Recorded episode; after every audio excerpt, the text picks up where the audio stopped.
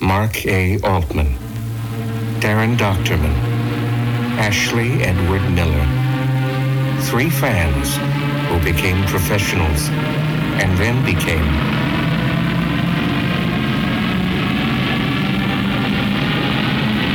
Trexperts. Inglorious Trexperts. Listen wherever you find podcasts or go to TrexpertsPlus.com. Hey, this is Mark Altman of Inglorious Trexperts in the 430 movie. And if you're a fan of our podcast, you don't want to miss Deck 78, available now by subscribing at TrexpertsPlus.com. This is a bonus podcast full of great discussions about popular culture, film, and television. Here's a sneak peek. Um, Shatner is a guest star in one of the episodes. Yeah, he's one of the villains, right? Uh, yes. Roy freaked out because he didn't want to the association between SeaQuest and Star Trek. Oh, man. Um, yeah, yeah.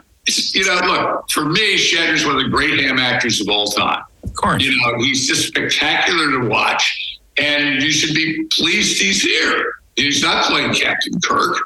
You know, but uh, it was, you know, you had to placate that. And then the earthquake, uh, that big uh, Northridge earthquake. Yeah. Yeah.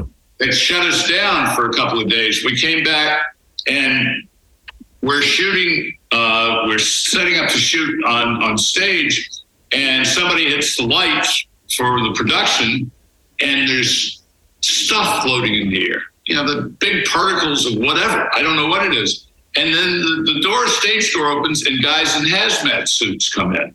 Oh yeah. Oh, no. And I and I they won't tell me what they're looking for. Oh, everything's fine.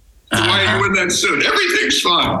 Yeah. I, I call Tom Thayer and they won't put me through to him. So I shut down the show for the day. I said, We're done. We're going to stop for the day because I'm not going to be a part of poisoning everybody here. Yeah, it was, And I got called on the carpet for that. God, you guys should be giving me an award for this. I mean, nobody's going to get cancer. I cleared the place, but it um, it was an interesting experience. I remember being on the junket for it, and uh, they made a big deal out of this. Isn't science fiction. This is science fact. And you know, basically, and and, uh, and uh, Roy is um, he's like Jacques Cousteau. it's like Well, what? that's who Roy we were to be. And we, you know, I we try to, you know, sort of feather that at the end of the show with uh, Bob Ballard saying, you know, Yeah. 30 seconds on something that actually means something. right, right, right. And, you know, uh, there were uh, people on the show who couldn't stand having him there. We're not we're not doing public television. This isn't educational television. It's- It- it- you know the battles. Yeah. on. it's a, it's a sad thing that uh, that Scheider was uh, was uh, leery of uh, being on TV because that now that stigma doesn't exist anymore. Yeah. But you know, it, was- it was huge- better back then. oh, I know, Yeah. I know it was. But uh, you know, huge actors are doing TV now. Yeah, De And it's- Niro it's just not announced thing, as, yeah. uh, was announced as a lead in a Netflix series. Yeah, Did- but that's, did that's you deal with- Schwarzenegger's new show's debuting. Fubar. Did, did you Oh my deal with um, Spielberg at all? Did he know he had this TV show on the air? Like, was he Uh, ever yeah, involved? I, I, I didn't deal with him much. He was in Poland. He came back. He was. Uh, he devoted some time to us a little bit, but not to the degree you you, you would like. Um, I remember the first time he came into the writers' room and we're talking, and he's staring at Bob Ingalls. he, he said, "You were in the show last night." Good job. But, uh, so he was watching it. That's good. so it wasn't commensurate with what he was getting paid. No, but you know what? He he's a guy. You, it's it's hard to argue with him because he kno- he literally knows everything about. Yeah. Yeah. he just does. I mean, it's a compendium of, of knowledge that maybe Scorsese knows more. I don't know, but Were there were there ever any edicts to shoot on location in the dive restaurant in Century City? Ah, Spielberg and Katzenberg's restaurant. That didn't happen. That didn't happen. They, uh, That's really funny. And good fries. Um, did we? And then and then Roy had had enough, and and Michael Ironside comes in for the last season. Were you? Had you had there. enough? You were I, gone by I, then. I was just there for the first. I I was there for the first season. I moved it to Florida. Ended the second Right. season, and I, I went off to do other things. Yeah, yeah. I think you know it. I felt like the people at uh, I'm I'm guessing Amblin. Uh, the executives insisted on doing the show so they could walk to the set from uh, the Amblin offices. Sure. It should. They had a great facility in Florida that wasn't being used. It had all the things you want in a show about being underwater that you could access within 10 minutes of where you are, Right. certainly within the zone, and shoot underwater. There's a place called Weeki Wachee. I don't know if you guys know that, but there's a mermaid show there. It's crystal clear spring waters, and they have a theater underwater with, you know, glass that must span 30, 40 feet and 12 Wow. feet high, looking out onto the water. You, it, you could have done so much there, but they didn't want to do that. You know, it was uh, it's a lot of hubris on the part of a lot of people who wear suits and ties. Yeah, That happens. That's for sure. So subscribe today at TrexpertsPlus.com and don't miss a single episode of Deck 78. Fire the Rockets. Hey, this is Mark A. Altman, one of the co-hosts of Inglorious Trexperts. And if you're a Trek fan, you owe it to yourself to pick up the 50-year mission, the complete, uncensored oral history of Star Trek. It's available wherever you buy books, digital or audio. And speaking of books, check out my new book about the making of John Wick. They shouldn't have killed his dog. Also available wherever you buy your books. You see a pattern happening here? Well, what are you waiting for? Get on it.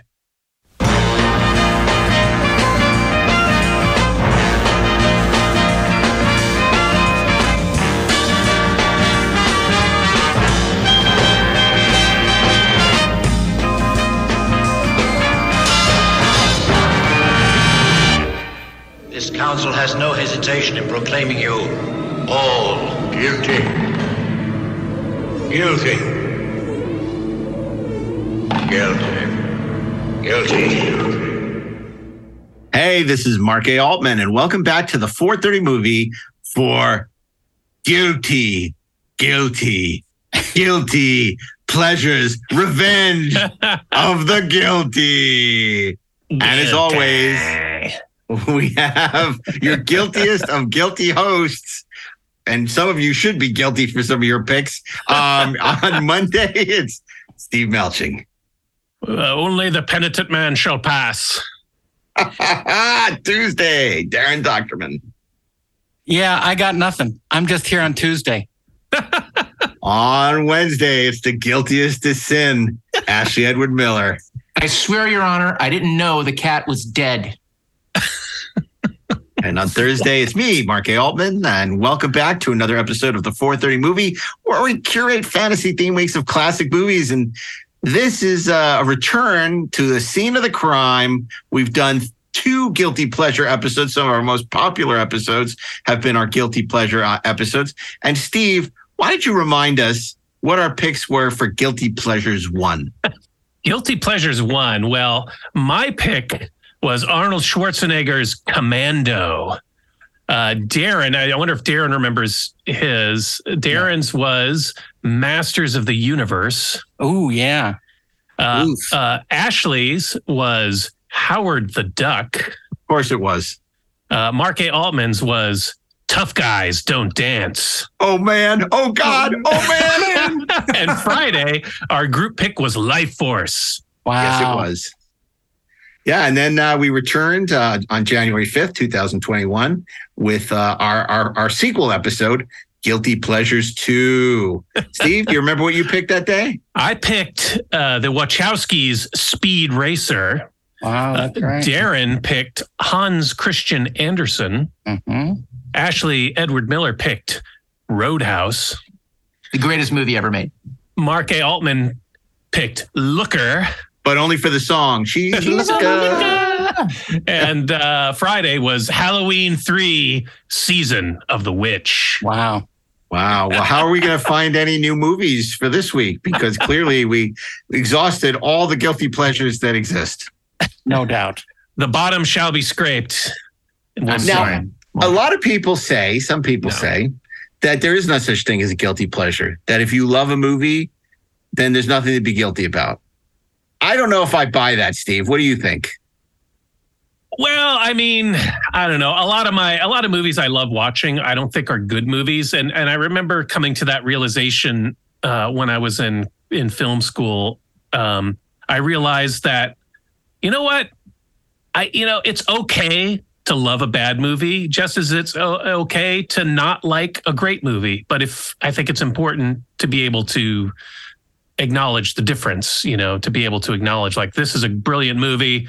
I don't really like watching it.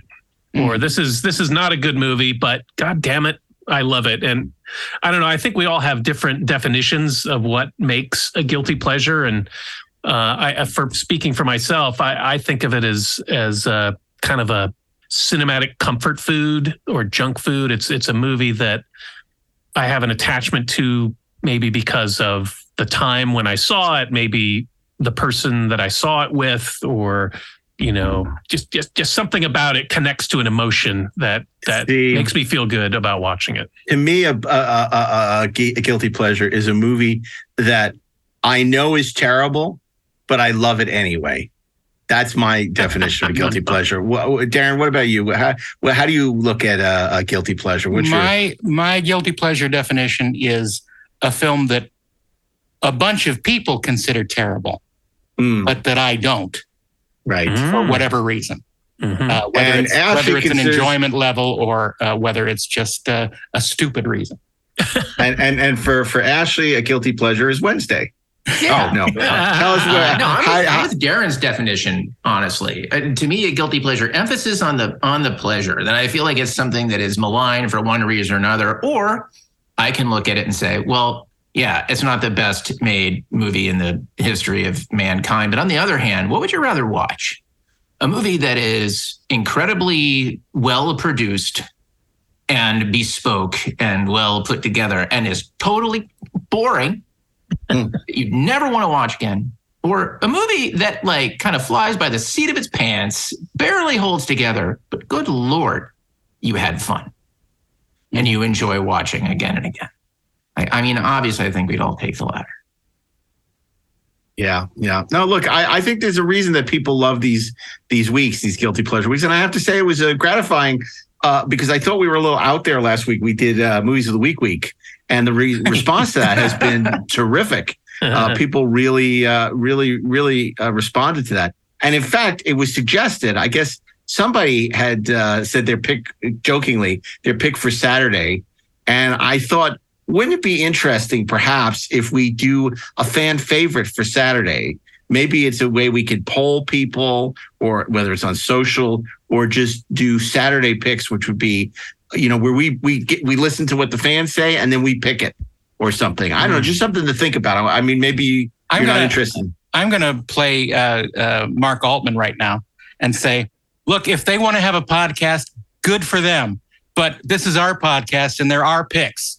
Um, we, we can certainly we can certainly listen to their suggestions, but we don't need to put them on our podcast. That, that's so funny. You sound just like me. But um, No, but but but that said, I just want to say I love hearing our listeners' uh, reactions to the Online, it's absolutely and, fine. and I love hearing their picks. And for example, we recently did When Animals Attack Week, Right. uh, and a couple of our listeners recommended a movie called Roar, which I I've been- recommended it on the show. Okay, well, uh, other other, other listeners also he They were more listening you, compelling. daren and I, I bought the Blu-ray and I watched it, and oh Yeah. my god, I'm so glad I watched that movie. It is bonkers. Yeah. So thank you, Daren, and listeners for recommending that movie. well, look, I, I, I, it's funny because I, I, I'm I'm in, in a different position than you would expect me to be. I actually disagree with it, Daren. I think that we have a very discerning and wise listenership for this that uh, week to week often makes excellent choices, uh, suggestions. So I, I, I'm more open to hearing what people think about the fourth. But some I'm- of them are in are scooters. Vulcans. Oh, but maybe then it's worth it sometimes if you know somebody has responded to to one of the weeks that's just dropped and they If had it some stands amazing out, suggestion. absolutely. If it We go, stands yeah, out, holy crap, absolutely. you know, okay, okay, um, okay, fair enough. Yeah. Because I'm very defensive about uh, the, the the other podcast. Trek- I know I don't care at all what they think about on Trexperts. I'm none, none, no interest. But uh, but on this podcast, I actually am interested in what the audience has to say because I think that they're, uh, you know, uh, uh, like I said, very well versed in, in, in movies and sometimes bring attention to movies we hadn't thought of or we glossed over. And I, I enjoy hearing that because it's a way of keeping the conversation going, which is which is good. Because that, you, as you know, that's one thing I hate. It's like you know, whenever uh, somebody is uh, in an article, they write about something and say, "Well, what do you think?" Well, I, I'm the reading. I'm reading you for your expertise. I'm not interested in what I'm interested in what you think as the journalist, not as what everyone else thinks. Who cares? And and, and sometimes you know, I'm curious. I'll I'll read like what the people like respond, and I'm like, "Oh, these people are morons. What, what do I? What they think? Who cares what they think? Anyway, I'll remember So- that when this becomes a democracy. yeah, exactly, exactly. So uh, anyway, but I do, I do think I, I've been very impressed with uh, some of the stuff that we're seeing on uh, on social. But okay, so this is um an, our guilty pleasures three week. It's you know as we know, often these trilogies go off the rails with the third film. Uh, so I hope that won't be the case today on uh, 4:30 movie. As always, we start with Monday with uh, the good Boy Scout who's always prepared, Steven Not the last Boy Scout. Uh, I was a Boy Scout though. Were, were any of you guys Boy Scouts, by the way? I was a I- Weeblo for a week and a half. Wow. I was a Okay. Cub Scout. A- a I was week and a half Boy below. Scout. because you know the problem with being a Boy Scout is it made you got to go out in nature. Yeah, you have to Yeah, go. now that's my make- problem. I like I made it to tenderfoot in the I Boy hate Scouts. And I was like, you know what, guys? This camping shit sucks. I don't like Oh. peeing in the middle of the night when it's cold. Sure you out do. In the freaking, you know, into the fire. That's You know, the like, only part of it that I do like. but You know, like setting up a tent in the rain, or worse, No. breaking down a tent in the rain. Oh, that's good times. or leaving the I kid like being in at the there. movies. I like being inside. Popcorn, you know, bunch of cruncha, you know, uh, nice uh, the flickering Popcorn in the and dark. Bunch of crunch. His choice. you know, that, that was more my my my speed. I I had I had I, I had my experiences out there in the woods with the the thing, and I I did not like it. It's not for me. not for me. I, I liked it until I hit about age 14. And I'm like, yeah, I think I'm done. Mm. I think I'm done. Yeah, Anyway. when I was Yeah, yeah, well, good okay. show, guys. Yeah, yeah, we're right. not doing the great the time. great outdoors week. Maybe That's maybe some not a other bad time. idea. Yeah, that's true. we should do that. we we we we should. Oh oh, I showed the so, you know on Saturday we do a family uh, family movie. I showed them Rushmore this week. Ah, It Oh, was very well liked, very well well very well received. Okay, so Steve, hit us with Monday. so Monday, Monday, uh, Monday, I'm going to take us back in time to the summer of 1984. A uh, a really a banner year for uh, for geek cinema, possibly second, possibly only to 1982, which I think we agree is probably the finest year of geek Or even cinema. the greatest geek year ever. You could say that. but 1984 had some, you know, gr- some terrific sequels and some great, uh, you know, new f- films that launch franchises. We're talking, you know, Indiana Jones and the Temple of Doom. We got your Ghostbusters. You got Gremlins, Star Trek Three, The Search for Spock. You've got Karate you should Kid. stop. You should stop You naming stop. movies. I'm setting the tone. Yeah. Well, Yeah, but still, Okay. Well, nobody. why are you picking Star Trek Three? what is wrong with you? Okay, keep going, Steve. well, that was all I was going to say for summer of 84. So. But then, right in the middle, eh, on June 29th, came a movie starring someone who was the star of one of my other guilty pleasure picks, Arnold Schwarzenegger. And I'm talking about Conan the Destroyer. In an age when only the strongest survived, and only the ruthless triumphed, only one name became a legend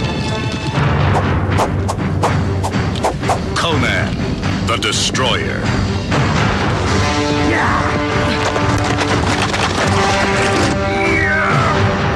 In his first adventure, he fought alone. It is written that a woman child must make a perilous journey. I want you to take her on that journey. Now, he joins a wizard, What are they going to do? Have lunch. a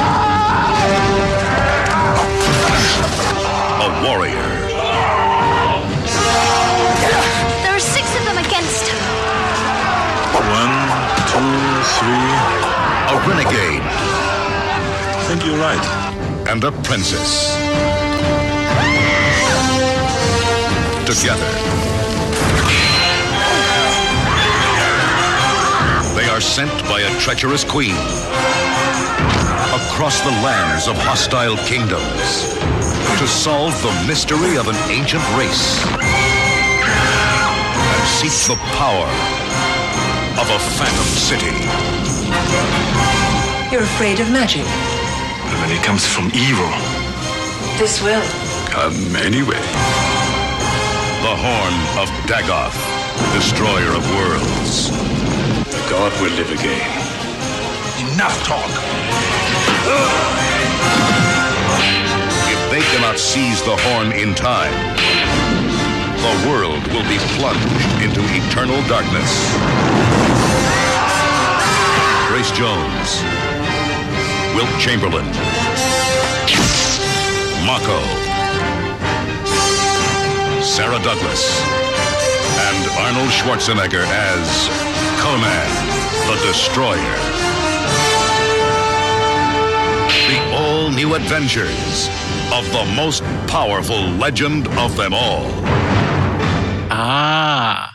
Wow. I didn't see that one coming. Yes, this this movie was directed by the great uh, Richard Fleischer, who directed Twenty Thousand Leagues Under the Sea and and A Fantastic Voyage and. I just Soylent want to stop you there, Steve. We would have known about that had Ashley and Darren actually asked Sarah Douglas about Conan the Destroyer during their interview with her at GalaxyCon, but they did not. Oh, Well, You know, why? We were saving up. it for someone who didn't make it to the panel. The slings of arrows of outrageous fortune. Oh my gosh. So anyway, anyway, Conan the Destroyer, written by uh, Stanley Mann, who wrote uh, a really terrific little movie called The Collector. Um, Mr. Man. uh, Also wrote The Mouse That Roared. He was and, mansplaining. uh, and Meteor. You bet it's Uh, Meteor. From a story by Roy Thomas and. Gerry Conway, who are legendary comic book writers. Uh, it was produced by Raffaella De Laurentiis, who you know we all know produced the first Conan and The Dune, good one. Dragonheart, yes.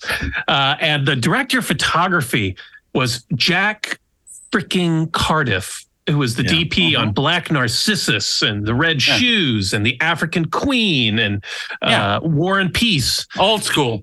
old school, incredible uh, DP. Music returning uh, to do the score was Basil Poledouris, who did, you know, uh, basically it was kind of Basically the same thing he hits. did before. Yeah, it's Yeah. the same. Oh, score I from got to first stop movie. you there. I, it's a great score. If there's one good thing about this movie, is the score. Now he does riff on the first movie, but there's some great new themes in this. And Entrada just put out a deluxe two disc edition that I listen to constantly. It's terrific. Okay. it's, Well- it's not as good as the first score, but it's fantastic. He, do, he does recycle a lot of the themes, and they're brilliant themes, and I love hearing them in this movie too. But um, uh, you know, I, they're, they're holdovers from the first first movie, and and of course it stars, you know, Arnold Schwarzenegger is back as Conan the Barbarian, Grace Jones, uh, you know, kind of a uh, iconic 80s presence grace jones. Wilt chamberlain the basketball player is in it. Uh, mako returns uh, as the sorcerer playing basically the same character but with a different name inexplicably uh you mentioned sarah douglas as like the evil the sexy evil queen she was Right. great uh uh pat roach uh you know for we all know from uh the indiana jones movies and uh and olivia d'abo who Yes. uh, Mm, it was luminous. uh, luminous and her costumes i just want to thank the costume designer for her costumes launched uh, a lot of great fantasies in my, Oh, my. teenage self but um so this is a Nothing movie to feel guilty was- about, Steve. no so this movie was made for 18 million dollars it made about 30 uh not uh, you know, significantly less than the first movie i think they were hoping to uh to really launch uh, a bigger franchise with this movie by uh, toning down the violence and and sex content. Uh, it was downgraded from an R. You know, the, the first movie was R rated. This movie was initially R rated, but they sufficiently cut it down to get a, a PG rating. This was just before the PG thirteen rating uh, was uh, was introduced, and uh, for some reason, like I I I really liked the first movie. And at the time, this is the movie that I ended up watching more than the first movie. And I, I think This I- is your Superman 2. Yeah, I had it on uh, VHS tape, and it was just one of those movies that I like to put in and watch.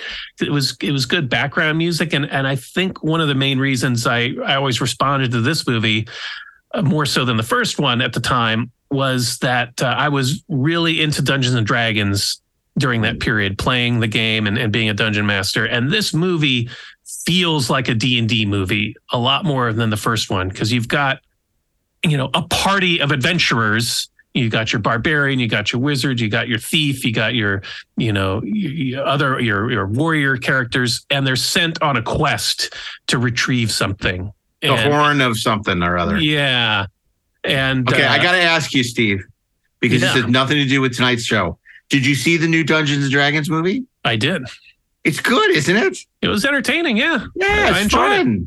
I can't believe it's like not. It's underperforming. it really felt like playing a D&D game all the kind of goofing around and the fun it it, it felt like a D&D game it didn't have that you know overly grim dark you know uh, feeling that the previous attempts had Yeah, I thought it was really fun. I, I I went in with very little expectation, and I thought it was it was terrific. Especially, you know, it wasn't that expensive. As you mentioned, the previous movies were terrible, and uh, I thought that they did a great job with it. Ashley, you must have seen it. You're a big D&D Oh yeah, guy. of course. No, I think my favorite part of that was uh, was when they were doing their little test and they were up against the uh, the kids from the animated show. yes.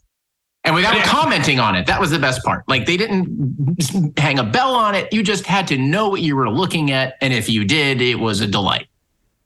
and and they did something in the movie that was that happens i think more than once in any long running d&d campaign where your your party has has finished their quest and and escaped and had a close escape and as they're leaving something worse happens and they realize that we should probably go back and help that ah, and they put it in word like ah shit Yeah, you had that great moment where you have Yeah. to go back It's fun. It's fun. So, uh, uh, Conan the Destroyer. Uh, Steve's obviously a big Tracey Walter fan. It was a staple of '80s cinema um, in the uh, in the uh, movie. Um, wow, that's an interesting. but interesting it's just it's just a fun movie you know like arnold schwarzenegger is just a you know a, a great screen presence in anything that he's in and that um, seems to be a recurring theme with your guilty pleasure picks. Should yeah, pick I've, always had a, I've always had a soft spot for arnold um you know he's a he's a movie star you know he's he's got ma- magnetism personality and and a, and a sense of humor he doesn't take himself as seriously as someone like stallone Well, you know, Steve, compared to Arnold, all your spots are soft. Yeah. you know uh, what I think it is uh, because I, I kind of look I, I I can't say that I love uh, Conan the Destroyer, but I also fully understand what you're talking about, why you responded to that movie in the in the way that you did, because Conan the Barbarian is a is a saga. It's an epic, right? It's this very dark revenge movie that is set in this grim, brutal place. Like it basically invented grimdark for film. And uh, and Conan the Destroyer is an adventure movie. Yeah, it's fun and it's consumable. Um, and you know, it isn't it isn't trying to provoke anything other than the reaction of, oh, that was really entertaining. And there's value in that. There's nothing wrong with that. It just has a completely different objective. Well, look, here's the thing. I think you know, obviously, Conan is is is taken from the pages of Robert E. Howard and the the Frazetta stuff, and you know, and and the, the Roy Thomas stuff, and it was like always like really dark and blood soaked, and and and uh, uh, and and ultimately, what happened was, you know, Dino, as you alluded to, um, thought that the original Conan would have made a lot more money had it been a PG rather than an R. He felt the R was what held it back. And of course, because, you know, even though it was an R, also Sword and Sorcerer ended up making more money that summer than Conan. So w- when they did the sequel, he was adamant that it be PG. And I think that was a huge mistake. Conan is not a PG property. It shouldn't be a PG property. And it was so, it's so watered down you know, and it's so goofy. And you know, Richard Fleischer, obviously great director. He did you know Twenty Thousand Leagues Under the Sea, The Vikings. Um, but it, you know, there's just not a, a lot about that movie that I like. A little miscast Um, in the directorial department. And you know, and then I hate stunt casting like you know Will Stilt, uh, you know, who's just not an actor. um, you know, being thrown into to the movie. But it's interesting. You talk about being an adventure, and I, I can see that. Uh, it, it, it, but it obviously didn't make much of an impression on Sarah because one of my last pieces of advice to um, Daren and uh, Ashley when I couldn't do the Sarah Douglas panel, I said, "Look, guys, whatever you do, just make sure you talk to her about, you know, obviously you can talk about Superman too, but make sure you talk about Conan the Destroyer also." And they actually asked her before they went on stage, and what did she say? She said, "Oh, don't ask me about that. I can't remember it." but she probably wasn't on it for more than three or four days. I mean, you know, I think she was primarily in the that one one or two sets. Yeah, she You she know. wasn't in any scenes with uh, Wilt Chamberlain, Yeah. or was she? but it's a you know it's a movie that I will never defend as a good movie. It's a Right. goof. It's a goof. It's a it's fun to watch. I love legitimately love the first movie. I think it's terrific. As Ashley said, it's a it's a great grim epic. Um, it's got a lot of heft to it, and uh, it's just brill- beautifully made. You know the location work, the score, the stunts, and and the sword fighting. It's all really beautifully done. And this one is it's just a, a, a romp but it's I always found it fun. It's got monsters, it's got all the stuff that really wasn't forefront in the first movie with you know the monsters and the magic and and the the group of adventurers trying to you know to to to save the world. So there you have it. What is good in life, Steve? Conan the Destroyer. Okay. And that brings us to Tuesday and Daren Dochterman for his guilty pleasure. Following along my uh, definition of guilty pleasure, I have no guilt at all for loving this movie. Um, I uh, uh, it uh, it definitely does uh, uh, fall into the category of lots of people say this movie is bad. Lots of people say this movie is boring. Lots of people say this movie is dumb and badly created. However, uh, I will say that even the remake that was done uh, just a few years ago of this film is not as good as this version. And I'm, of course, talking about 1984's David Lynch's Dune. A beginning is a very delicate time. Know then that it is the year 10,191. In this time, the most precious substance in the universe is the spice melange. The spice extends life. The spice exists on only one planet in the entire universe. The planet is Arrakis, also known as Dune.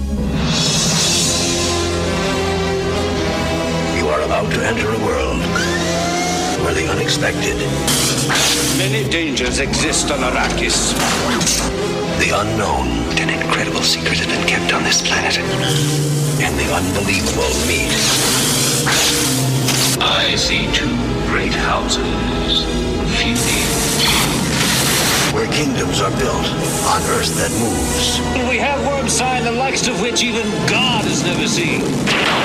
And skies are filled with fire. The prophecy which will cleanse the universe and bring us out of darkness. Where a young warrior is called upon to free his people. A world that holds creation's greatest treasure. He who controls the spice controls the universe. and greatest terrors. World the mighty. This is genocide. The deliberate and systematic destruction of all life on Arrakis. The mad. I will kill him! I will love you forever. And the magical Father, the sleeper has awakened. will have their final battle.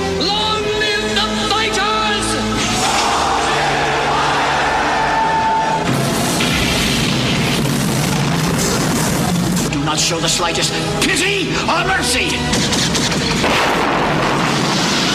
Emperor, we come for you.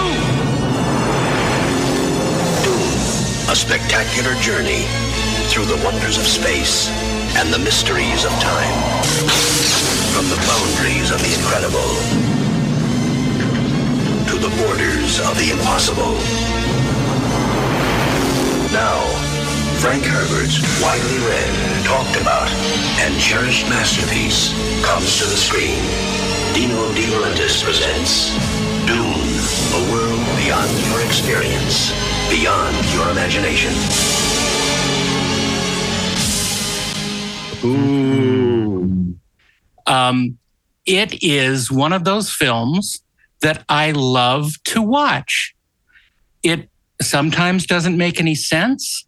It sometimes is a little goofy. Some of the performances are a little bit odd, but it is so enticing to watch. And I, whenever I watch it, I don't stop. I watch all the way through um, because it is fascinating, and the worlds that are created in it are unmatched, and uh, I think far more interesting than in the uh, Villeneuve uh, version just a few years ago. Um, I uh, I love watching this movie. I think that uh, Kyle MacLachlan is so fascinating in his um, steadfast walking through this film with no change to his persona whatsoever. Um, I think it's absolutely fascinating, uh, and uh, of course, all the supporting cast are really interesting. I mean, uh, uh, you know, uh, Freddie Freddie Francis as uh, as the uh, the Mentat. Uh, what's his name? Uh, uh, It- it's uh, Gurney. Brad Dourif? No, no, no, no, no. Not no, Piter the- DeVries. Um, not Piter DeVries. It's uh, it's uh, Master of Assassins. It's uh, it's Thufir uh, Hawat. Thufir Hawat. Thank you. my my brain is a little addled because The- I the- the enjoy epic this movie so much. Yes, the epic eyebrows. Uh, all the Mentats have epic eyebrows, by the way. Um, it's so fun, and it you can tell that you know even though uh, Lynch was going through hell making this, he was having fun, and uh, it it does hold together when you you know when you have read the book it doesn't stray very far from the book. And i think that's amazing. That's a that's a feat in itself is that it all the scenes uh, mean the same in the movie as they do in the book and that is Apparently, uh, it's uh, Dino De Laurentiis week here on the 430 Minute. I I guess so. D- uh, Dino De Laurentiis and 1984 week. Um, but I, I love the look of it. The you know the visual effects are odd, but I forgive it because it's telling a story. And uh, you know the the wacky creatures that Carlo Rambaldi came up with. Uh, we aren't going to see the like of those third stage guild navigators ever again. It's Yeah. just so odd, and I love it. Um, it's uh, it's uh, on my top list of movies that I most enjoy watching, and that's why it is my guilty pleasure. Well, I, I couldn't agree more with Daren in, in, in every way. I'm not guilty about this movie either. I've always loved it. I saw it, I want to say, at least three times in the theater when Mhm. it came out in '84, and um, I had not read the books at that time, and I I was yeah. Everyone said it's so confusing. Like I guess if you're not paying attention to what's ha- I, I didn't have any trouble following the story. Yeah, me either. And I, I bootlegged it, uh, you know, when it came out on VHS, and um, I love the, the wonderful score, the musical Mhm. score. Oh, my- yeah, terrific. by Toto. Uh, Yeah. out of the blue, this amazing symphonic sort of uh, Electronica. strange electronica gu- uh, guitar With the prophecy theme by Brian Eno. That's Yeah. correct. That's correct. It's beautiful. It's beautiful. Yeah, it's, and there's a there's a great uh, uh, bootleg cut called the Spice Diver cut. That Yeah, uh, sorry, is- and it, but it's a real cut now because it was released on the German version of the uh, 4K, and it's great. And I, I believe you can watch it in HD on YouTube, or at least you could. That's where I you, saw it. It's, you could. I, I, I think they pulled it down. No, that's a bummer. But it was like three hours long and it used a lot, incorporated a lot of deleted scenes and Mm-hmm. restructured the film a little bit. And I, I thought it was terrific. And and there's been rumblings of late that you know perhaps David Lynch will be able to. He mentioned something about. himself. He mentioned something that he might be interested. I don't think that any studio is going to put up the money for that, especially Universal. Um, but what's interesting? Restore the Lynch cut. what's interesting is that the Villeneuve movie is a remake of the Lynch movie. Yeah. I don't know if I agree. No, it is because the the scenes that are in the Lynch movie that aren't in the book are repeated in the Villeneuve version. It's it's very odd, and and all the structure of The Lynch uh, film is in the Villeneuve version. So uh, it's it's very interesting because I, I I know the book well. I read it like four or five times, Right. and he's not doing the book. He's he made the Vin, Villeneuve, regardless of whether he would admit that the Lynch adaptation is there, there. He's adapted the book the same way that Lynch did, whether or not it was conscious. Agreed. of- Agreed. yeah. I I I don't know. I I hear what you're saying. I um I, I think it's more it's more nuanced than that because you know, He's using making plugs. a he's making a fundamentally different sort of film. And there's no question that Lynch Lynch's movie had a had a massive uh, impact on what wound up on screen in in 2020. But by the same token, that would be like saying that the Batman is a remake of Batman 89 because the influence, the design influence, and some of the other choices that Tim Burton made back in those first two movies, like have managed to like make their way throughout the Batman series, no matter who like has been making those films. Um, that can reach back and go, oh yeah, that was a that was a thing that was happening. Those were the kinds of choices that were made. And we're here. I mean, I'm not I'm not disputing that that there is a, a heavy influence on it, but I, I don't think that, that anybody set out to kind of remake the the film. And I don't think they set out to, but they did. That's what I'm saying. They didn't set out to. I mean, I, look, But it- it's, it's think, like, possible. it's possible that there's only one way to skin this cat, right? It's and look that's that movie. I mean, because look, you, we've all read that book. That or book milk is- this cat. the, the book to milk this cat. you only want to milk a cat one time, just once. That's all the chances it will give you. Look, we've all read the book, I think, um, and I think we all know that as strange as the Lynch movie was, uh, and in some ways as strange as the as the uh, the Villeneuve movie was, uh, the book is just stranger.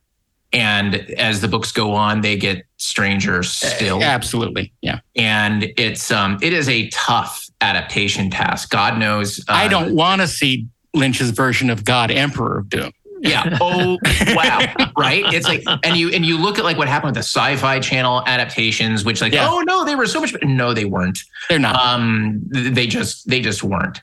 Um, but look, I happen to to love this movie in any incarnation. I was convinced one of you two clowns was gonna pick it. Because I was like, oh, I could pick. It. And I was like, nope. Steve or Daren are gonna get there. Uh, it's gonna happen. It's just reality. Um, but I love that score, man. That made such an impression on me. Um, you know, and it just has just stuck with me forever. Uh, I mean, my composer could just tell you, oh yeah, that was one of the things that Ashley pointed at and said, do that, but don't do that. Um, uh, you know, I love the design of that film. I love the audacity of it. I loved, um, you know, just how kind of uh, tactile the Yeah. design was. It's like, look, it's one thing to be, um, you know, uh, Ridley Scott making Alien, and it's kind of a dirty, lived-in science fiction universe, right? It is another thing entirely to be David Lynch and you're making a movie where people have goop just sort of dripping out of them, and they have like little ports in their bodies, and they float around, and they're all disgusting and But and also definite different planets and different cultures Right. that are depicted exactly. That, that are depicted uh, you know completely cohesively. and, And Tony- unafraid to be insane. Right. Like just and even things as simple as um uh you know Alicia Witt, uh, who is just a, a lovely lovely person, um and a great actress. She is insanely good in Yeah. that film and has like one of the At age what six? Yeah, and she's so creepy. Yeah. Like, just like it's raining on Arrakis, and I'm like, you terrify me, girl. Uh, you know, She was she was dubbed, but Well, so still still. she was still crazy. Look, like the, the production designer of this, Tony Masters, was the production designer on 2001: A Space Odyssey. He was brilliant then, and he's brilliant in this because it takes a very specific skill to sort of delineate these different worlds and make them uh, make them work together and uh, amongst themselves. And uh, you know, this is the guy on his last day working for Kubrick on 2001. They said, "Well, you know, we need a uh, we need a, a landing uh, port for the uh, for the moon shuttle." And he he sits down, takes a piece of paper, scratches it out, and there it is, and it's exactly what they built. So it's it's just a, a talent that uh, unfortunately we lost him a few years ago, but um, it's uh, it's a beautiful movie. And I I just want to add also for all the, you know, what you, we think of as the Lynchian aspects of the movie, the the grossness, the weirdness, the darkness. There's another strain that runs through Lynch's films, which is this um uh I just blanked on the word, this um this earnestness that always runs through his films. This there's a certain humanity or, or innocence or earnestness. I see the truth in it. Yeah. That makes it unique. Like he's never like too cool for school. There's always that sort of corny, you know, boy scoutish. Yeah. yeah. You know, Lynch was a was a was an Eagle Scout. Um, so you, I, I, you, you always got a little flavor of that in his movies. I, I find. Anything else? Because I thought you might have forgot to tell us something. um, I, uh, I, I'm gonna have to, uh, uh, you know, bring some unanimity to this whole. Uh, I love Dune, and I have not read the book. I never read the book. Haven't read the book.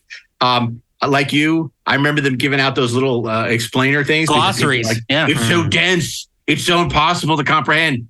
No, it's not. it's you not. just watch the movie and pay attention. Yeah, it's very It simple, itself. actually.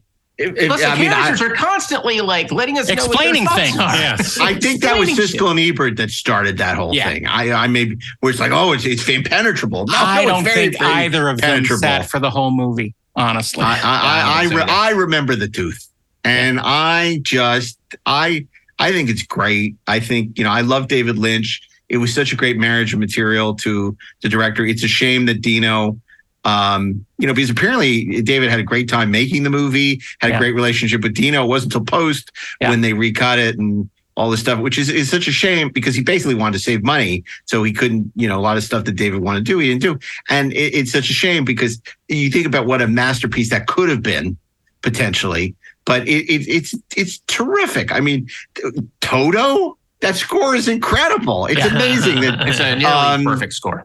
you know, uh, the perform. What a great ensemble! Jurgen Prochnow and Yeah. um, and, Max and von Patrick Stewart and Max oh, von Max Sydow, von Sydow is great. and and and um, uh, uh, Virginia Madsen, who's barely in it, and right. Jose But Ferrer. in every way. Jose, Um, you know, it's just so so so. Sean Young is great in it. Um, Look, uh, Your suit, your suit is fitted desert fashion. Who told you to do it in the proper way. and and and I felt the same way. I really liked the the, the De- Denis Villeneuve movie, but I I felt I like liked it it was a remake of Lynch's version. I I felt the same way. Like, oh my god, you know, even when I saw that first trailer, I'm like, oh my god, Oh, it's the same movie. Yeah. Um, but you know that's okay. And and Lynch managed to tell the whole story in three hours. Yeah. So uh, as opposed to uh, needing a, a second part, but um, He flipped but over it- the boat in the first 20 minutes. but it, it- it's a perfect it's a perfect guilty pleasure because of course this is a movie that uh, people hate for some reason that's always getting a bad rap and, and like I said when people say oh, the sci-fi channel version is so much better Like, No, it's what? not. It's awful. come it's on A, it's a good. It's a good method to cull my friends list. Yeah. yeah, Yeah. There, there, there you go there you go okay well that's so far we have a really interesting shaping up to possibly be our greatest uh, uh guilty pleasures week ever uh let's see uh Ashley keep it going or not Well, a fish won't do anything but swim in a brook. He can't write his name or read a book. To fool the people is his only thought.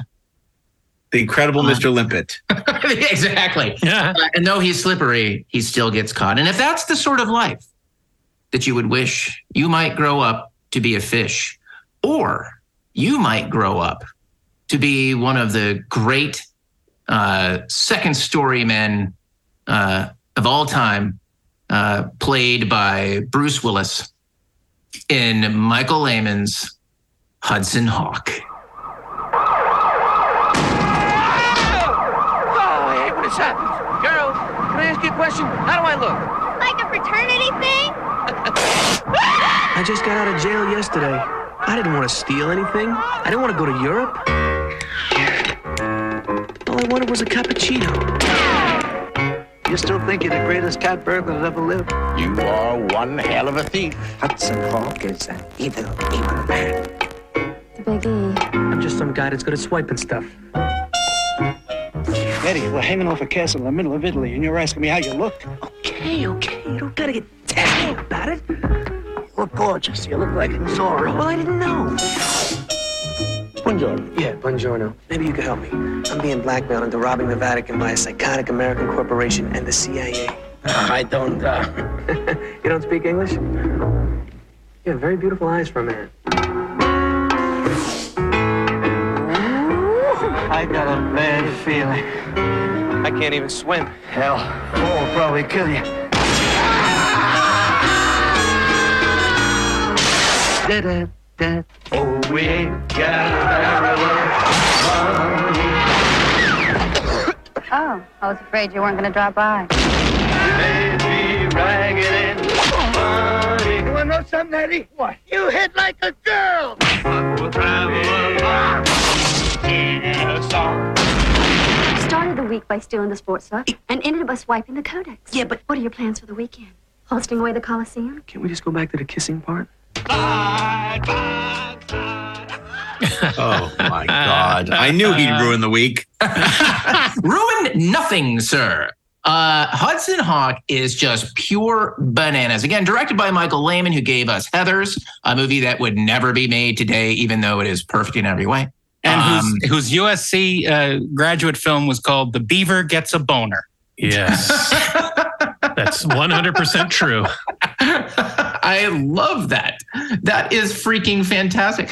Uh, and with a script by uh, by Daniel Waters, um, who is also just an insane uh, genius. Um, it is.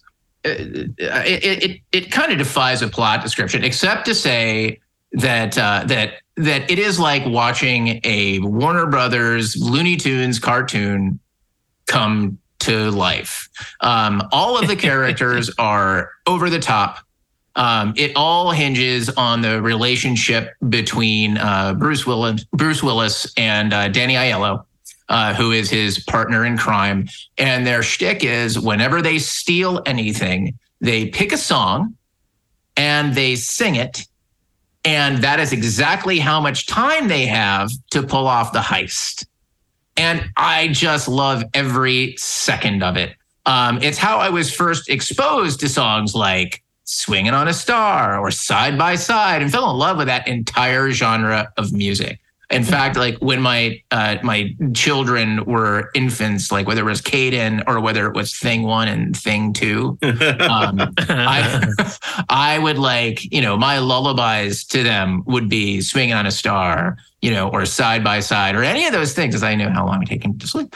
Um, it's uh, it, it- you know, look, the, the plot involves um, Leonardo da Vinci, a flying machine, uh, you know, alchemy, uh, the Catholic Church. Catholic girls are scary. Uh, you know, and you know, agents from the Vatican, um, and you know, even Frank Stallone is uh, is in this movie. And you know what? It's not an 80s movie unless Frank Stallone is in it, except for all the 80s movies that Frank Stallone uh, was not in. Um, I, I got to see this again, like on the. I know you. I can just hear Mark now, but I got to see this again on the big screen a couple of years ago, and it was like the Beverly, and I went. I was like, it was just, it was a joy. Um, and you know, look, I can't promise you that uh, that you know this is this is going to be like one of the great cinematic experiences uh, of your life. That it is, you know, Michael Lehmann's best movie. That it is Daniel Waters' best script. Uh, Steven de Souza, by the way, also was a accredited writer on this.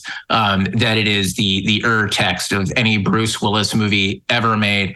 Um, but I can tell you uh, that if you just go in and let yourself soak up like the joy uh, with which this is made. I mean, my God, like, uh, is it uh, James Coburn?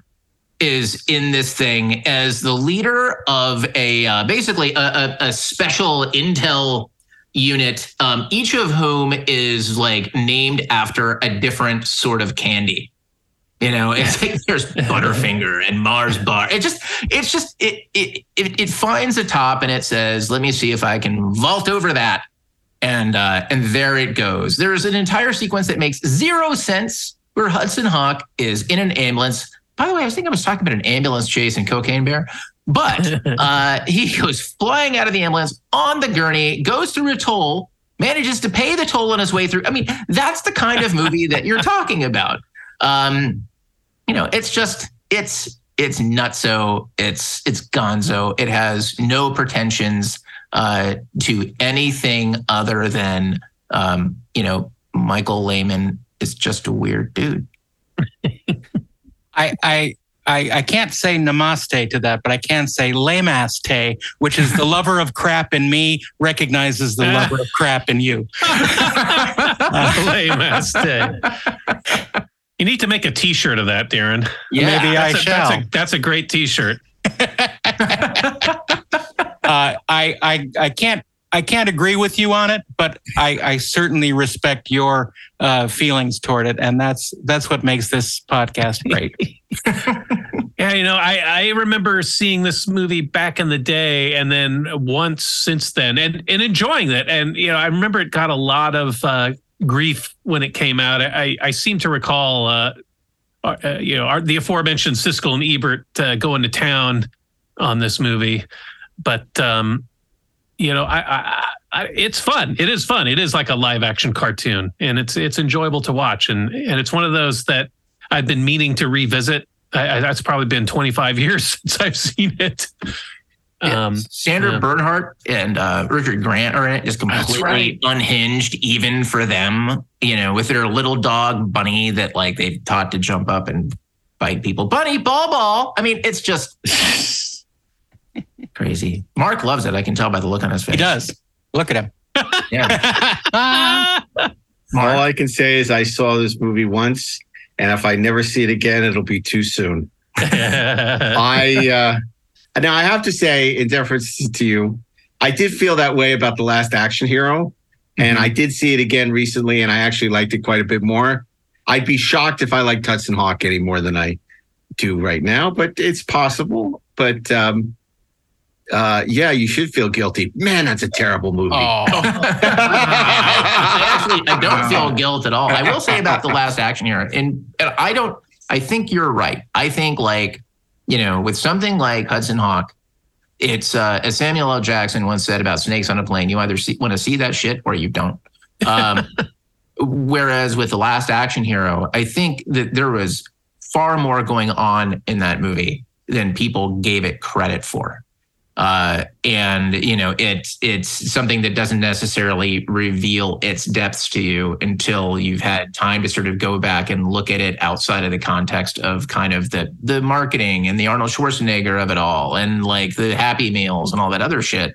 Like there is just there's something on its mind, and Hudson Hawks. The only thing on Hudson Hawks' mind, you know, is like, yeah, what's up, Doc? You know, I mean, that's it. I would watch Howard the Duck and Roadhouse a hundred thousand more times Wow. than have to sit through Hudson Hawk again. Oh, man. Wow.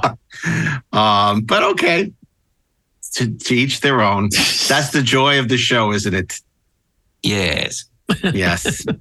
I'd be curious to see what the. I'm sure there are a lot of people who are going to agree with you who love that movie. We know people love the Hudson Hawk. Who are huge fans of Hudson Hawk. Oh yeah, it definitely I- has a cult following for sure. Yeah. I don't want to know them, but yes, they are. Um, Just what, like a quota. I know the I know one guy, and no, nobody else needs to play. It's No, we have a, we are we we had, we had a friend who was obsessed with that. Was a huge fan. We, we of of Hudson Hawk. So, um, and I, I could mention them, but I'm not going to. I just want to say Okay. I, I know Dan Waters a little bit, and um, he is a really interesting guy, and he sees He more is. movies than any three people I know. I mean, he he publishes these incredible lists every year of all the movies that he's seen. It's like four or five hundred movies. Yeah, I he love Dan. Ranks them all, and and it's it's he's it's just a fun guy. So wait, what's the point of this though? That I'm I just mean, giving a shout. I'm just giving a shout out to Dan because I'm. Oh glad no, but I was going to say we he can has tell a story about him and Howard Hawk. Um, No. Howard Hawks and Yeah, Hudson Howard Hawks. Hawks. Oh no, I thought you were leading to something. Howard like the Duck. about- Oh, no. Oh, that he no, said no. insightful about him writing Hudson Hawk. oh, okay, okay. Well, I, I would say that he probably, you know, drew from his, in you know, his encyclopedic, uh, you know, passion for film to uh, See, that's to what I was create the- looking for. The anarchic, Yes. uh, uh, uh, you know, fun and games of Hudson Hawk. There you go. Right. And uh, oh, we lost well, Mark. Mark has conceded Thursday to us. So what are we going to pick, boys? What else does Mark hate? Well, I, Life. I, I think I think we can we can actually start to sort of wonder about Friday before we hear about uh, uh, Mark's pick. Um, That's true, since he can't hear it. Well, no, he's back. I think. Oh, he's back. There he is. Are you back, Mark? Oh yeah, I'm just listening. but you you you froze. So No, I was here the whole time. I just went like this. You did not. well, in that case, it's time for Thursday. Yeah, it's Thursday. Oh well, guys, have I got a pick for you? Okay. Have I got a pick? I got the perfect director for uh, Thursday. It's going to surprise you. It's going to delight you. It's going to horrify you. Um, it's the funny thing is, um, a piece of this puzzle that I'm about to lay out for you also is from 1984. And I, it's very interesting that that seems to be such a resonant year for us. I guess after the joy and and delights of 1982, this was kind of the come down. So my pick, You're bringing so you're much gonna- bring down. you're not you're not going to like this, guys, because I'm about to give you a double feature on Thursday. It's a Ken Russell double feature. Oh no. Crimes of Passion is the first film, and uh, some of you may recall the uh, his absolutely insane take on Belle de Jour, although I doubt he would admit it, uh, in which um, Kathleen Turner starred as a woman who was unhappy at home, so she became a uh, prostitute who would go to Times Square, and uh, Anthony Perkins as an amyl nitrate sniffing uh, priest was trying to uh, have her see the light. In fact, that was his character name, Emil Nitrate. and, and for those of you who are fans of Inglorious Treksperts, Louise, the great Louise Sorel That's is right. in it as Claudia. Um, this was a movie. This is right after New World Pictures got bought from Roger Corman by like a hedge fund or something, Right. and they were trying to be prestige. This was their idea of prestige. Kathleen Turner is China Blue in Crimes of Passion, and you know it's funny. I, I talked on the past. Uh, we, we, about the, the the the one sheets I had in my room as a kid. It was um, Conan, uh, uh, uh, Revenge of the Jedi, and um, Psycho Two. But in my dorm room, I had Crime Story, NBC, and Crimes of Passion. It may have had something to do with the fact that I worked in a video store and got for free, but um, but that was a great poster. It's like Kathleen Turner, you know, as China Blue in the middle of the poster, and this great font. It was very this '80s neon glow font.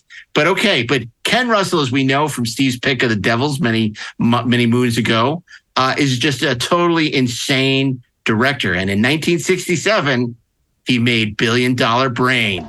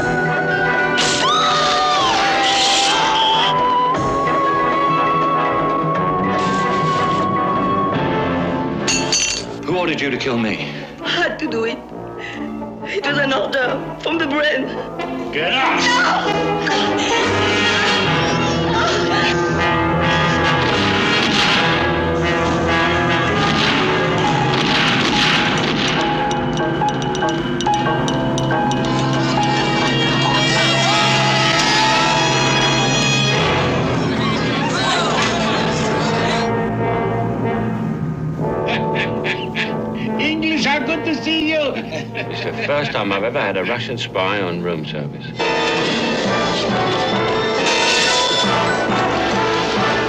My brain says the hour is at hand, and my brain is never wrong.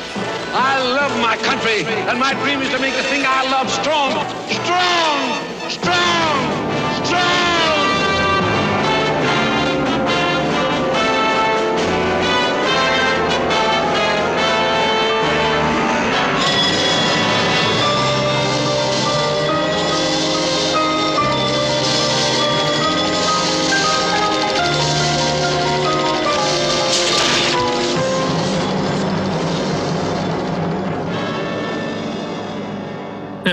Billion Dollar Brain was the Harry Palmer film that goes completely off the rails after the brilliant Ipcress files and the even more cool Funeral in Berlin, directed by Guy Hamilton. He tells a story of a Texas billionaire and a supercomputer. since it's very relevant to today with AI and It's, everything. it's Harry Um, Palmer and the Philosopher's Stone. It's Harry Potter and the Philosopher's Stone. And it is insane. It's like, what does, does this have to do with anything we've done before with Harry, this great character of Harry Palmer? It is the Moonraker of the Harry Palmer trilogy. And um, you got two like sort of normal espionage movies, and then you have this insane, crazy Doctor Strangelove, nutty uh, uh, uh, in the triptych. So my pick is the double feature of Ken Russell's Billion Dollar Brain and 1984's Crimes of Passion. There are no secrets in the dark. There is no act that cannot be committed. In Women in Love, he crossed forbidden boundaries. In altered states, he explored the unknown powers of the mind. Now he explores the most provocative power of all. A woman who lives in two worlds. A man who must lose himself to possess her. They are strangers. They are lovers.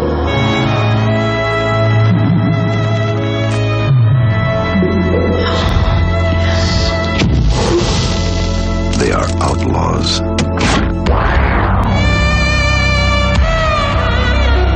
But their crimes are crimes of passion. The star of Body Heat and Romancing the Stone, Kathleen Turner. Anthony Perkins creating an unforgettable role of menacing power. And introducing John Laughlin. Never before have two adults consented to so much. Crimes of Passion, the most talked about movie of the year. All right.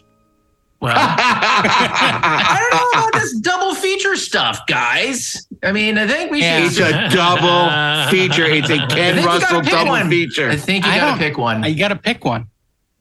Well, I, I can't. It's a double feature. Don't you get it? It's Ken Russell double feature. Yeah. Well, no. No, you got to pick one. You, gotta pick one. What do you think. Steve? Don't you see thematically how the two would go together as a Ken Russell double feature? If you combine these two movies' running times, it's still less than The Devils. Mark, Um, you made up these rules. Yeah, Mark. I know. you need to That's why I'm them. breaking them. Okay. No. You want me to pick one? Pick one. Yes. I'm going to go. I know which one I'd pick. You'd pick Billion Dollar Brain. I know. I would. I know you would. I know you would. I know. He knows, Doctor. He knows. Um, it's tough because Crimes of Passion is really awful. but it's great. Billion Dollar Brain is beautifully shot. Oh my God, it's gorgeous. And it's gonzo and it's crazy. And I wouldn't say it's awful. I would say, but it is about a, Texas billionaire that's trying to destroy the world, which isn't very far off from what Greg Abbott's doing. Uh, so I think I'm going to go with uh, Billion Dollar Brain. 1967s because there's too much 1984, too much 80s, right? I don't want people You to can think never have too much 80s. I, I, I don't want people to think because we love the 80s and I just don't want them to always think, win. I don't want them to think, oh, these guys they're, they're only treading in nostalgia and oh, Megaforce should be our Friday pick, but we'll get to that. Ooh. So um, No, no one but- likes that movie. Come on, but we like Barry Boxleitner and we like Persis Khambatta. We like Anyway, Barry Boxleitner. what I think, Barry. But we don't actually like it. I guess I'm on amyl nitrate now. Apparently, um, I'm sorry. have you? Do you remember the end of Crimes of Passion where Anthony uh, Perkins is at the piano and he's he's he's playing the playing the song at the end, and, and for for Kathleen Turner, and right before she's rescued. You don't remember that? It's freaking nuts.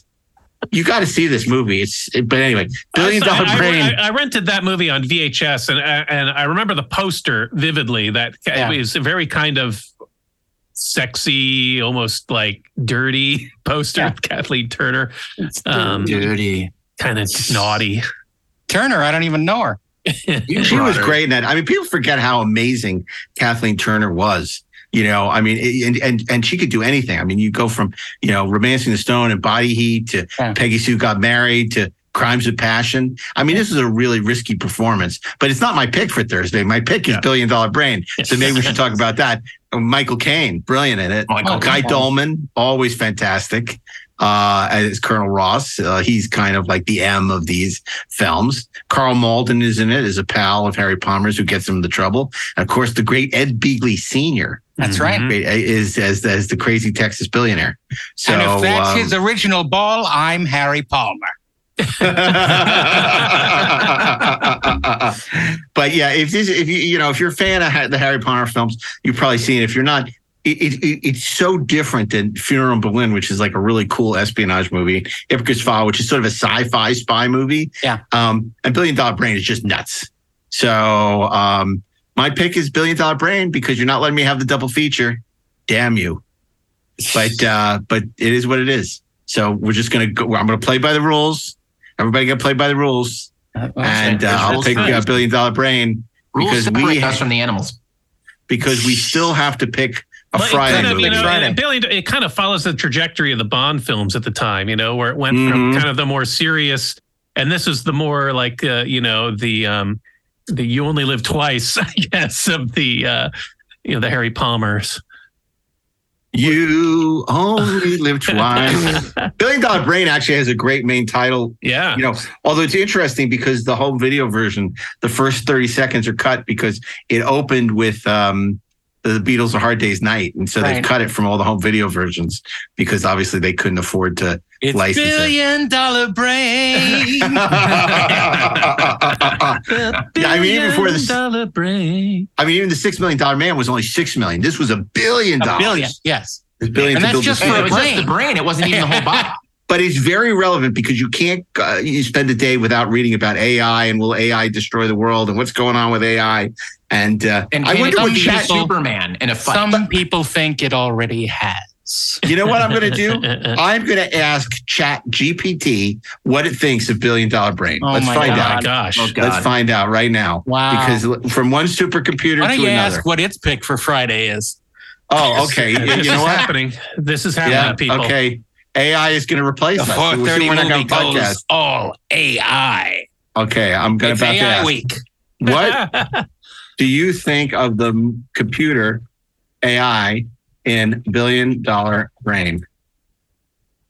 The billion dollar brain. For those of you who don't know, ChatGPT is an AI uh, which is taking the world by storm, um, and uh, it can pretty much answer any question.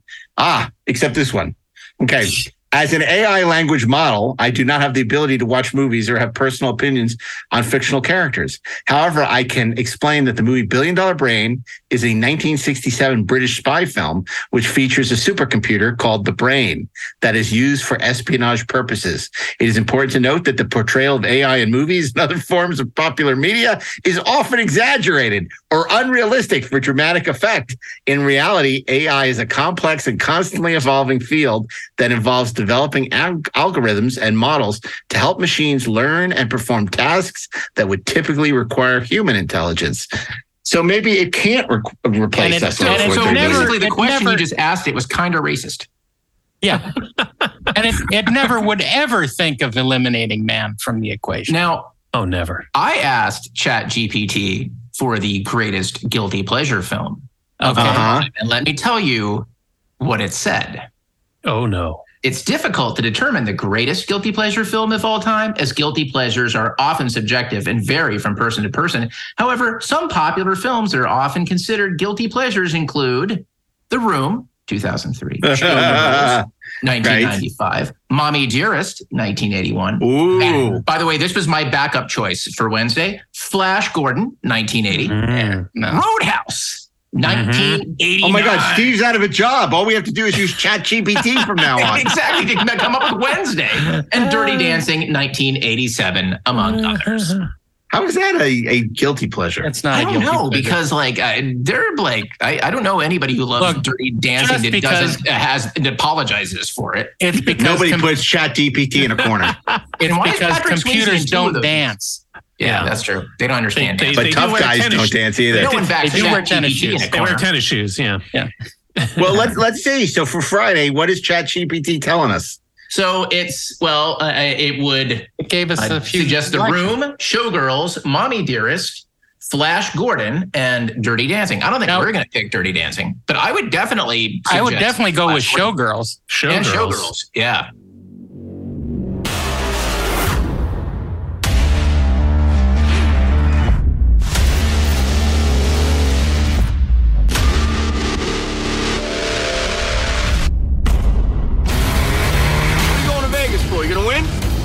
Dance. You're a fucking stripper. Don't you get it? I'm a dancer. You got more natural talent when you dance than anybody I've ever seen. We're auditioning tomorrow morning. I think you should try out.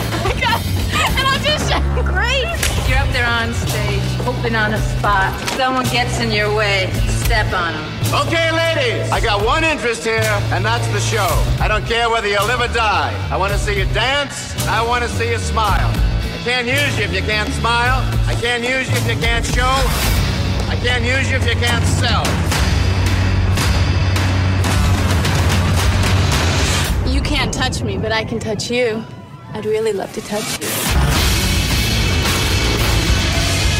Oh, love her here. She's dazzling. She's exciting. And she's what Las Vegas is all about. She's a big star. You're not worth it. I hate you. I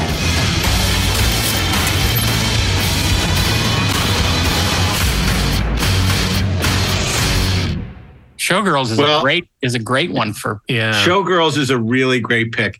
I, I, I wonder. Plus, it has you know, Kyle I- MacLachlan. Yeah. Oh yeah, so it's There's Kyle, Kyle MacLachlan, MacLachlan week week. here on the uh, on the podcast. You know, what? Showgirls is a great pick because it's it's a Paul Verhoeven movie. Yeah. It's so much over. The, it's so over the top. Gonzo. It's so ridiculous. I mean, it's all about Eve with With, with stri- strippers. Strippers, Showgirls, right? I- yeah. Showgirls. Joe I mean, House making a bonkers with a of rapist Kenny G. Yeah. I hate. No, no, no, I, that's I a hate that ending. By the way. Oh, right, I hate the- when the it therapist. goes dark at the end. Hey, what? The whole movie's dark. What are you talking Yeah, about? it's very No, dark but it- film, dude. It's just you know, yeah. it just Paul turns into like true romance like- at the end. Yeah. Must be weird not having guys yeah. On you all the time. it's it's just oh my I god, it's so question a quotable. lot. When did you first see it? I saw it in the theater. Oh, hell yeah. Me too. I did too. I saw it at the I- Beverly Center, and I remember that, that was the I was that, told one it of was coming soon to a theater near me, and Right. oh, A, a friend of mine was one of the editors on it, and she uh, w- would it was the sweetest woman you'd, you'd ever known, and you you would never imagine her working on this movie. Yet, there it is. Oh, on one of my TV shows, I had a gaffer who was um, uh, the gaffer on um, Showgirls, and he had the best stories. I can't repeat any of them, but he had the best Was, stories. was he the about one who rigged her to uh, buck and bronk in the pool like that? I don't know. Oh my god! I mean, it was it was so funny because he would start telling Paul Verhoeven stories, and then Sharon Stone would start telling Paul Oh, Verhoeven stories. hilarious. That was the best. I mean, that was just that. I mean, I I don't know, you know, the, the show, but it, we had the best time making it. I mean, it's just, night shoots were great because everybody would just be telling great stories, and oh my god, was that was the Paul Verhoeven stories were just crazy, and. uh yeah, Sharon could be could be a lot of fun. And then the other thing she was really funny when she would tell stories about King Solomon's mines. Oh yeah, yeah, yeah, yeah. I gotta read that I forgot biography. about that movie, but I honestly, damn, I wish I'd thought about that one because I loved that movie as a kid. And I mean, it's not good. Well, But- I was gonna push. I was gonna push for Megaforce, but I would totally go with Showgirls. yeah, yeah. I, I uh, fully endorse that choice. Thank you, Chat I- I- GPT. And Steve, are you comfortable if we don't go through a list because I'd like to save them for when we return Yeah, Guilty no, that's Pleasures fine. four. Yeah, no, I, I, I yeah, I, I Showgirls is a great guilty pleasure. It's it's certainly one of my guilty pleasures. I enjoy Yeah. revisiting it uh, every once in a while. It's got a terrific cast. It's just so it, it's it brings pleasure and guilt. Yeah. But it's just so funny because I mean, literally, like let's take All About Eve and make it as a X-rated movie. I mean, it's like NC Chick from Saved seventeen. by the Bell. Yeah, and, and Gina Gershon and Kyle Oh, Gina MacLachlan. Gershon is great. Yeah, she, It- she it- is you great. know, it- She's it- legit like like we were talking about with Lynch. It also has this streak of earnestness in it. Yeah. Like there, people are just wear their hearts on their sleeves, and it's everything is just pushed. Even when there's no much else, sleeves. but uh, well, I know, and that's they take it so seriously, and that's what makes it funny. Although we could have saved this for NSFW week, you know, not suitable for work week, but um, I'm sure there'll be movies not plenty to watch other- with your mom week. Yeah, yeah. Well, we have, a, as we know, we have a rather long list, unfortunately. Um, but yeah, no, Showgirls is great, and of course, we're all huge Paul Verhoeven fans, and this really um, uh, did him his career no favors. I mean, the MGM they, they they put a lot. I mean, they really had high expectations for this Yeah. film. Yeah. I mean, it got it got a, it was you know I I think Henry in June, and then this came out. It was the only two big NC seventeen movies, and they really were trying to make that happen, and it didn't. Oh well, it was No, not to be, Sherry. um, So do we have a week? I think we I have a we have week. I think Yeah, we I I think we think do. we do in fact have a week, and it what a week it is. Uh, in case you've forgotten, in the midst of all this craziness, uh, we're here to remind you, Steve. What are we watching on Monday? Monday, Arnold Schwarzenegger goes on an adventure in Conan the Destroyer. On Tuesday, Daren Dochterman. On Tuesday, we have uh, David Lynch's recording of Sex Farm. No, Dune. the 1984 version. On Wednesday, Ashley Edward Miller. On Wednesday, Bruce Willis and Danny Aiello would like to know if you would like to swing on a star and what kind of animal you would be in Michael Lehmann's 1991 opus, Hudson Hawk. On Thursday, it's 1967's Harry Palmer opus, Billion Dollar Brain. And on Friday, it's time to party with the Showgirls. Chat GPT's first contribution to the 430 movie. That's But not We're the slowly last. being replaced, guys. well, when we do computer movies, you know, we'll have to ask Mm. on Starship SmackDown this year. We'll have to uh, uh, ask ChatGPT. Oh my goodness. the Chat GPT round. I wonder if Chat GPT knows what Starship SmackDown is. Oh my Let's god. find out. Find out.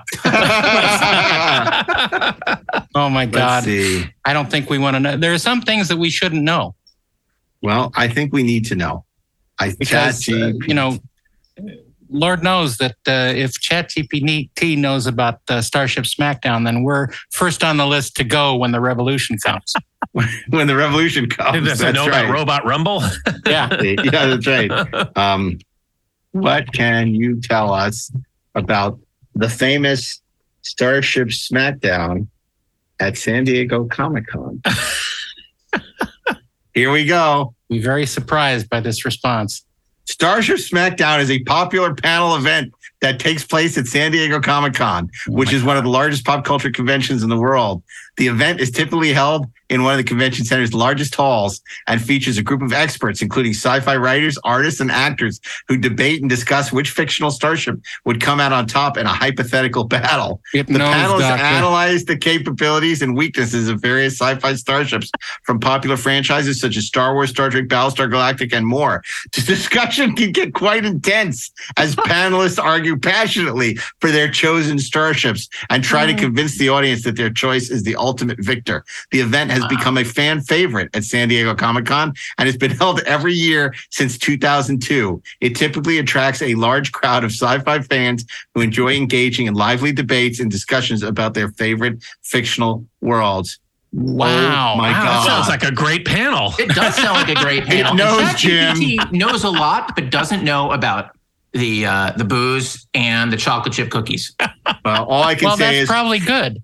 And My- also, my reg- does Miller have to say so much? all I can say is my regards to Captain Captain Dunsel. Holy Here's mackerel. Captain Wow. Dunsel week. Everybody has to like get ChatGPT to Mark, think of i- in that instance, Captain Dunsel is you because you usually write those write ups.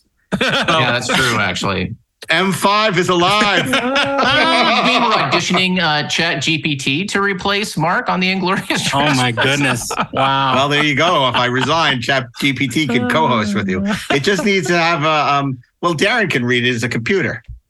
I'm not reading nothing. Okay, so they just need to have. Well, if they can, if Final Draft can have a voice, there's no reason that They the can- Chat GPT can't have a voice. voice. You know. They can pull the No. podcast out of my cold, dead hands. It'll be Major Barrett's voice, of course.